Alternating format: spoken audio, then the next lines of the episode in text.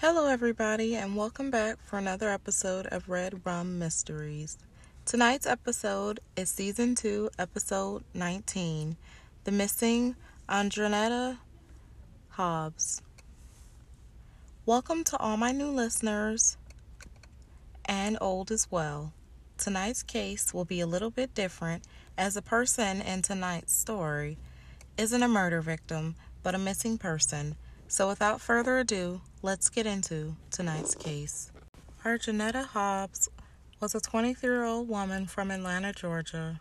Ardrunetta was very loved by her friends and family, with them oftentimes referring to her by nicknames like Pumpkin and Netta. Netta graduated from, I don't know if it's Terrell or Thurl High School in 2001 and was said to have a heart of gold by those who knew her. On the day of August the 10th, 2006, it will be the last time anyone ever saw Ardrunetta. Concerns for Netta's whereabouts first happened when her mother, Tangela, couldn't get in contact with her. After Netta's mother called multiple times with no answer, she went to authorities to file a missing persons report. After searching through Netta's phone, separately, authorities, as well as Netta's mother, discovered messages on Netta's phone. The messages on Netta's phone were from a man she knew saying what happened at his house and how he wanted to hear Netta's side of the story. Netta's mother took this evidence to the police, at which point they told her that they were already aware of it. The family then went on to search for Netta, specifically Melvin Drive Park, after authorities had received a tip saying Netta was buried at the park and that they'd never find her. From witness accounts, Netta was last seen around 4 p.m. at her house on Butner Road in Atlanta, Georgia. From other witness accounts, Netta was last seen around Austin Road being physically forced into a car by a group of men after they allegedly attacked her.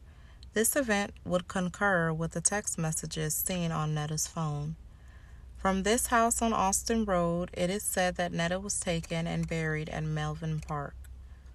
Netta's body has never been found, but one of her shoes she was last seen wearing was found at Melvin Drive Park. A shotgun was also found at the park, but it has never been confirmed whether it has anything to do with Netta's disappearance. Netta was last seen wearing a white t shirt with Friends Forever on it, with a stack of money also on the t shirt. Netta also had on blue jean jabot shorts and a white A Town hat. She was also wearing Cartier glasses with gold rimless frames as well as a gold necklace with a cross and diamonds surrounding the cross. Netta also had on orange and blue Jordans. If Netta is alive and found today, she'd be 38 years old. Some online sources also report that Netta's car was missing, while some say her car was found by authorities. So I can't confirm either account.